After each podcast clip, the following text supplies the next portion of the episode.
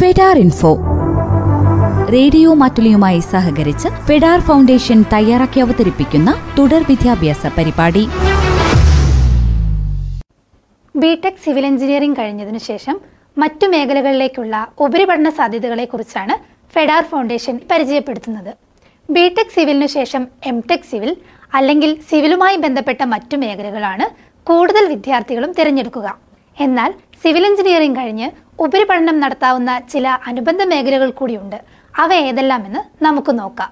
എൻവയോൺമെന്റൽ engineering construction management planning geographical information systems തുടങ്ങിയവ. ഇതുകൂടാതെ I I ടികൾ നടത്തുന്ന ജാം അഥവാ joint admission test for M S C വഴി energy management operation research statistics and informatics എന്നീ വിഷയങ്ങളിലും ഉപരിപഠനം നടത്താം.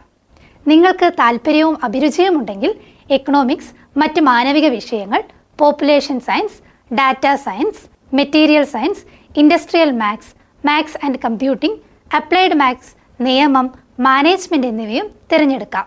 പലതിലും ഇന്റഗ്രേറ്റഡ് പി ജിയും പി എച്ച് ഡിയും ഉണ്ട്. ബിടെക് സിവിൽ എഞ്ചിനീയറിംഗും അതിനോടൊപ്പം അനുബന്ധ മേഖലയിലുള്ള ഉന്നത പഠനവും വിദ്യാർത്ഥികളുടെ കരിയർ സാധ്യതകൾ വർദ്ധിപ്പിക്കുകയും ജോലി സാധ്യത ഉയർത്തുകയും ചെയ്യും.